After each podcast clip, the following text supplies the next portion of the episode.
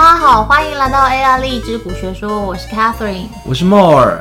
大家一定不相信这是我们重录第二次，对不对？因为大家没听过第一次啊，第一次很糟。然后哪有第一次很糟？是第一次你这边胡扯吧？因为第一次我们没有准备大纲啊，这怎么可以呢？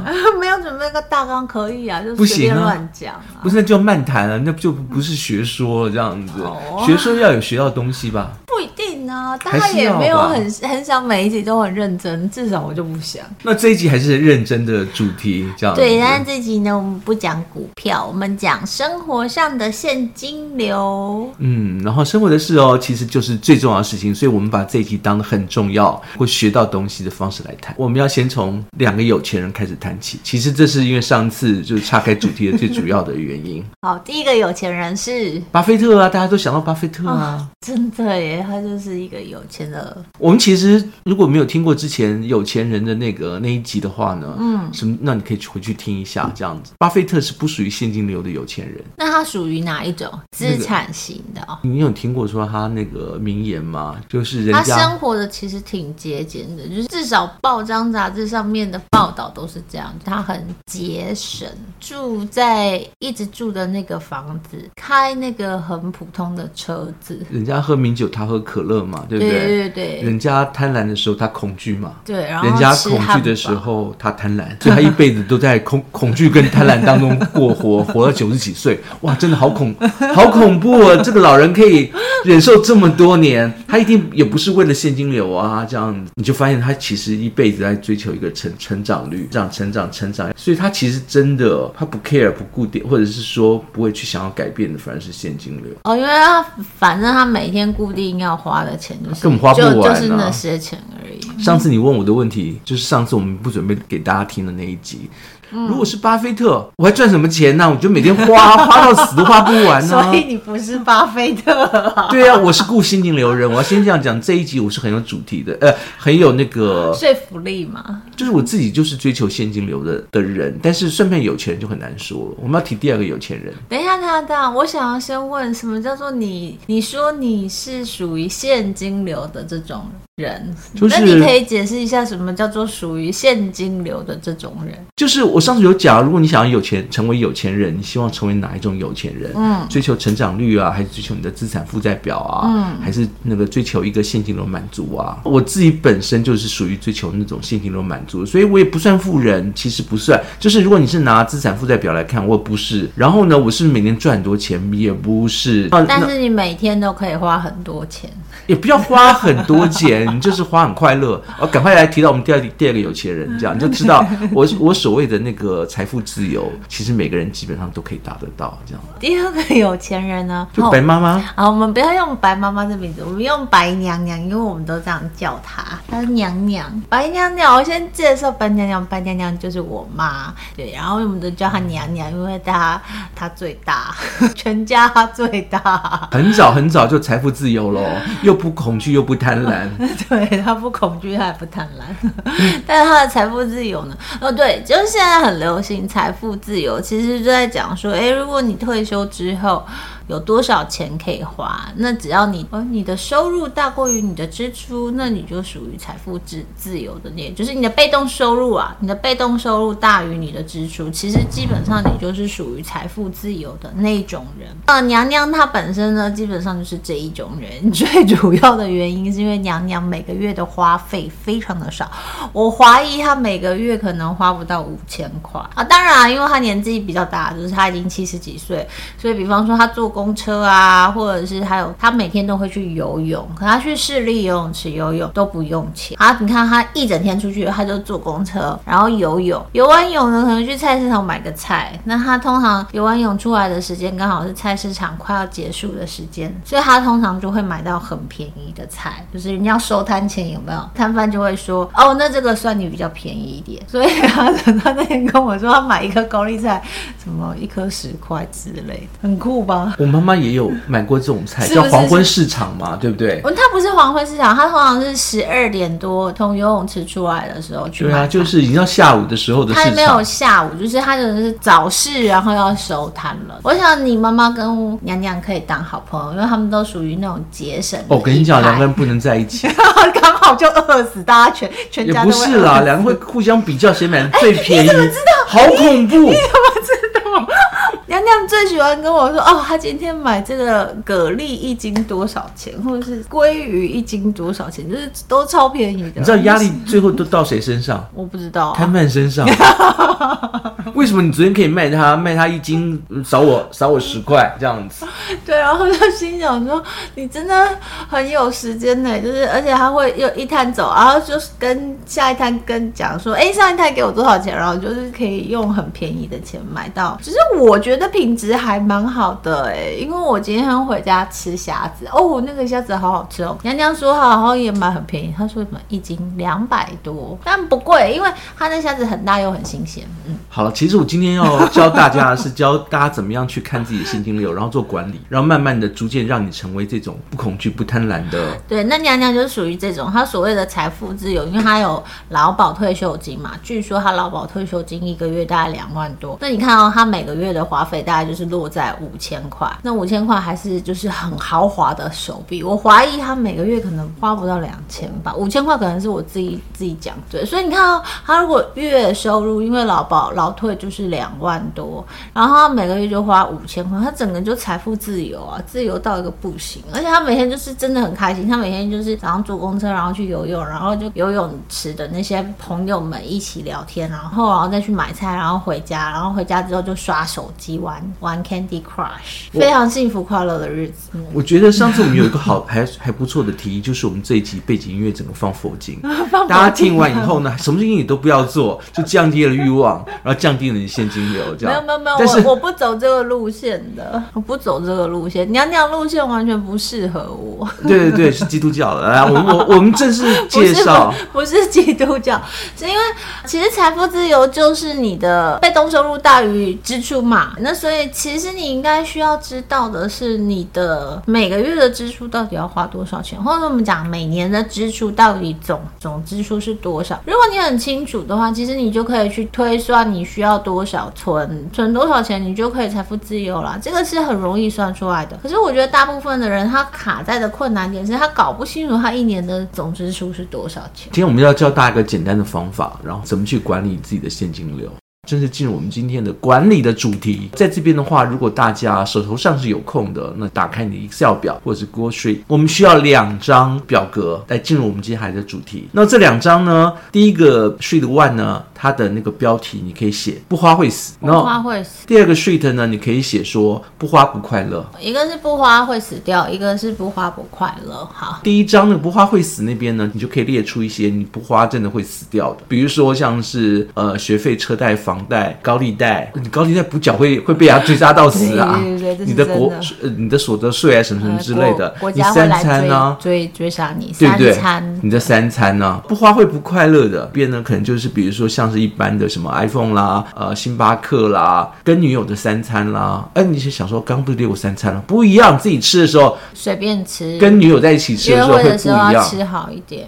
对，毕业旅行啊，你平常要用的衣饰啊，把所有费用列在那边，就是不花。你会不快乐的那一种？我自己是不会用 Excel 啦，我会用那个记账 APP。但是我自己有一个习惯，就是我会把记账 APP export，然后变成 Excel 去做一个简单的分析。嗯、这边主要是要把你生活的日常做一个分类，嗯，分类变成。如果我会建议大家，其实还是用记账 APP 比较容易啊，就是你每天花了什么钱，立刻可以记下来，可以再把这个记账 APP export 做一个 Excel 的分析。不然我通常。如果当天没记，我就会忘记我前天花了什么钱。不用，不用，就是你要花的时候才记，就是你先把所有预估的会花到的，比如说那个受伤不治会死，那你可以把这个钱放在就是表格不花会死那那个地方。我们只是要知道，就是当它整个加总加起来的时候，会花到多少金额。好猫这边讲的其实是一个预估值，但我个人比较建议还是大家要做记账的动作，因为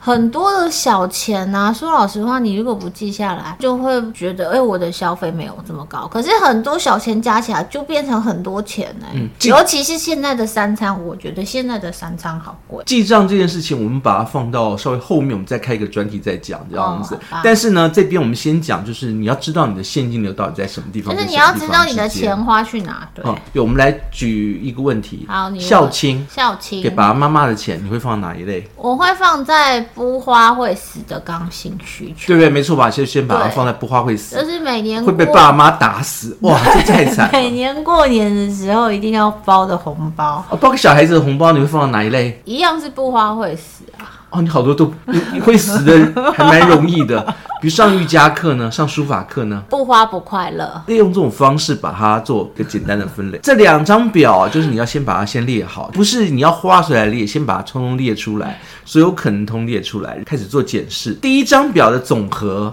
就是我刚刚讲说不花会死那个总和，它代表你要最低应该维持的现金流是在现金流的底部。所谓的现金流一定是像河流一样，它有一个底部跟一个高部这样子。平常比如说像是一般的你你刚讲记账收入，它可能是在一个 range 当中，比如说五千到五万当中。那我们希望就是它像是那个一般我们看到呃股票的 K 线是一样，它的底线你最少要在这个高度以上。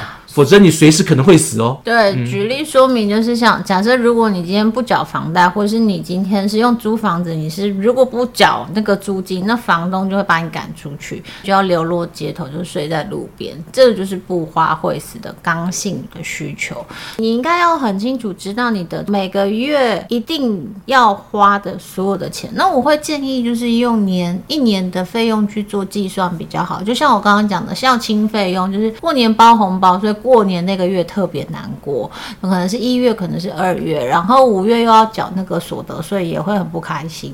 然后如果你有车子的话，还有什么燃料税啊、牌照税啊，反正那些税就是不缴会死这样。如果你是用每个月去看的话，你一定的你的刚性的支出可能会起起伏伏。基本上，如果你是用一年来看的话，其实你的刚性支出可以做一个比较完整的统计。呃，我们今天先做这样子的动作，是先知道就是。你原来预设的底线是哪里？这样子，然后我们等下还会再调整，我们等下还会再做调整。你不用担心说，哎，如果这样子通通都列列很高，我的底部可能就需要四，就是七八万、十几万这样子，那我怎么活下去？没关系，我们还可以做调整。调整的方法我们等下再列。但是我要先这样讲，这两张表现代它代表的意思是，第一张表不花会死的意思就是说，它是你目前现在你看到的整个现金流需要的底部。第一张表的总额再加上第二张表的总额加在一起的话。就是能够让你又快乐，而且可以满足你现金流的那上面的那个边缘，这样。所以当你的收入如果已经超过第一张表格加上第二张表格的总额的话呢，哎，这时候你就是巴菲特喽，这样子。每年就会别人恐惧的时候你贪婪，别人贪婪的时候你恐惧，过这种恐怖的生活，这样不是幸福的生活，因为该快乐的事情你都做了，这样。那你可以想象的是怎么样更快乐？做先做这样的检视，检视完以后呢，然后再看你现在现金收入，因为等下下一步我们要做的是调整你的现金收入。入呢？如果假设是，比如说我刚刚这样讲，已经大于表格一不花会死跟不花不快乐，其实就不用担心。如果你的现金收入大于不花会死，小于你不花不快乐，其实是不用担心会死，但是可能你生活就觉得，哎，还是哪里不快乐，也没有穷困啦，穷困呢？你把其中一项快乐的，就是不花不快乐的降低欲望。刚刚讲听佛经啊，比如说送男友礼物，你就把它当做，啊，根本没这回事情这样子，哎，是不是马上就？可以变成从不快乐变快乐，对不对？类似像这样子，我们做等下我们在做调整的时候，怎么调整再说。可是重点有个最重要的重点是，当你是现金收入连第一张不花会死都过不去的话，嗯，表示你这这才是真的。我觉得会有危机感，你别会过说收入有点太低，嗯，或者是你的就是刚性的支出有一点太高的可能性。比如说你后你加加忽然发现你的学费再加上刚讲学费不。不好意思嘛，你的校庆这样正好在缴税季，然后父母亲生日这样子，家族说要就是出去玩，呃，忽然就是后呢物价上涨，三餐又突然调高变贵，可能就是发生什么样的意外，然后那个车子车窗坏了，你一定要去修等等之类的。比方说我的车子冷气前一阵子就坏掉了，嗯、哦，夏天没有冷气，在车开车这真是要死了，那窗户打开还是热的，不打开也会死。这些东西原来你都已经想到了，放在不花会死里面，只是他一次来加在一起，就是吃土吃土，不是吃土啦，就是你的收入。哎、欸，你吃土了？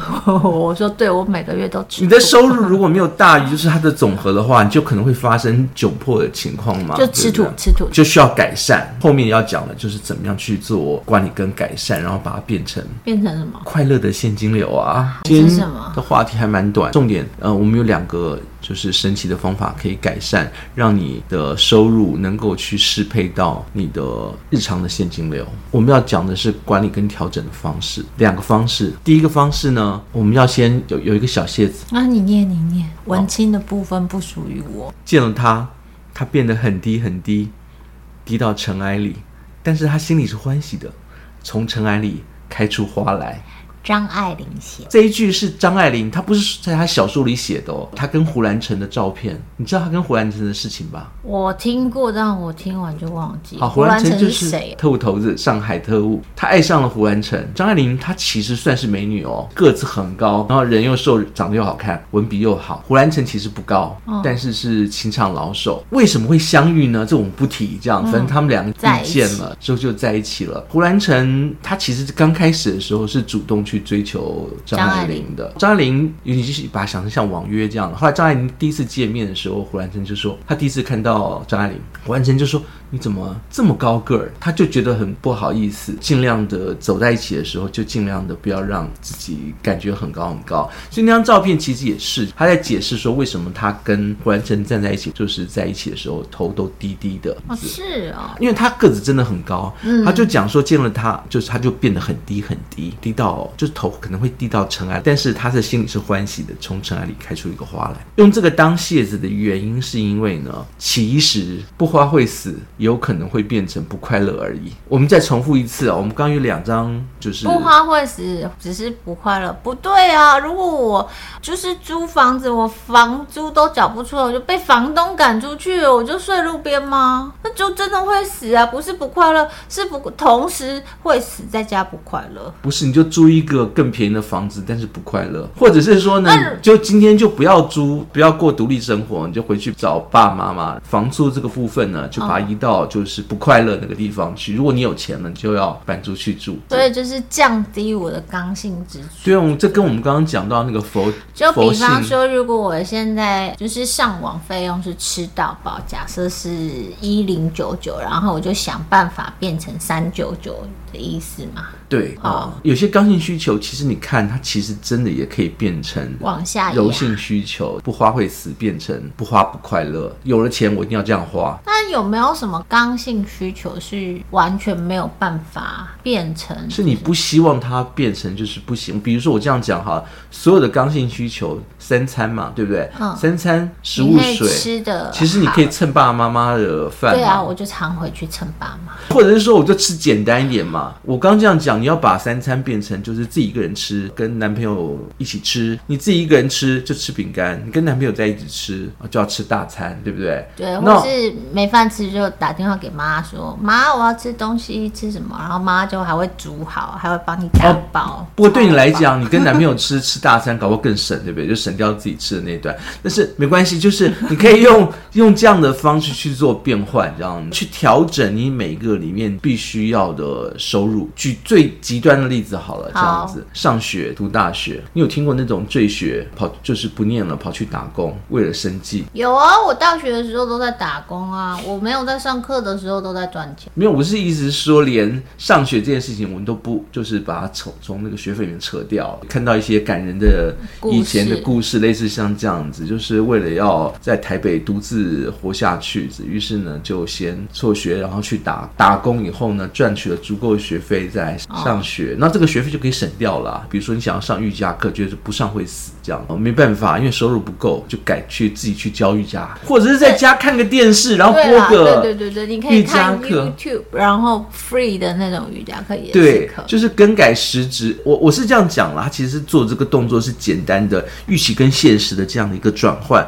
或更改它的实质的内容，改变它本身的那个 cost 的标准。改完了以后呢，你会发现，当当你改到就是我刚刚提到了现金收入是大于不花会死，虽然是可能是还是小于不快乐，但是没关系，你已经在安全的范围之内了。好，我听完我有听懂，我个人不喜欢这样。我其实不喜欢把我刚性需求或是柔性需求降到最低，我不走这个路路线。所以你看到我们是把那个那个部分是放到哪边？是放到不快乐那里啊？我不花会不快乐啊？你知道讲什么吗？嗯、它是可以挪移的。对，我知道它是不不花会不快乐。所以你你如果假设说钱到了，你就花这样子。比方说，我有看过一篇文章，他说：“哎，你存三百万，你就可以财富自由。”我觉得那个是一一一个方式，就是你等于是把你的不管是刚性的支出或是柔性的支出都降到一个低点。然后，当然作者那一篇文章的作者，他其实也是过得幸福快乐的日子。但我个人不走这个路线，我觉得财富自由。不代表我要把所有的需求都降到最低。比方说，你刚刚说的去念佛经，我不走这个路线。你刚刚讲到的是说，我的不花会死跟不花不快乐两个都要达到，两个都要达到，就是我怎么样我都快乐，对不对？没错吧？所以呢，我们现在在讲说，我们现在针对第一种，是我连第一个我不花会死我都达不到，然后随时可能会会死的这种状况，当然不能让它发生嘛。所以我要改变我的那个，所以我的这两张就是我，我有听懂你刚刚讲，就我现在租一万块的房子，我变成去租五千块。我觉得另外一个面向就是，其实你要想办法去增加你的收入，不然你永远就是过着就是不开心的日子啊。这就是我刚刚这样讲，我们先达到第一种，第一种完以后呢，我们再看针对第二种。啊，第二种，第二种就是你的现金收入大于不花会死那一张，但是呢，还是小于不花不快乐那一张，可能很多都被移过来了，你就哎。很不快乐这样子，对啊。那针对这一章的调整的方法呢？前提是一定要先活下来，可以活下来。比如说买东西绑手绑脚的啊，嗯、或者是今天想要跟人家出国去玩一趟，还要就是很辛苦存钱，然后你可能又存不到这样。对，那那个时间点的话，你就可以选择，就是再去增加你的收入，因为反正这两张表固定好了，你是安全的，你是在那个现金流的河流当中，那你要想办法让你的收入淹过那个现金流，你可以增加收入，或者是呃降低欲望。原来可能请女朋友吃大餐，这个花费是不花会死的，不花女朋友即使不死，我也会死。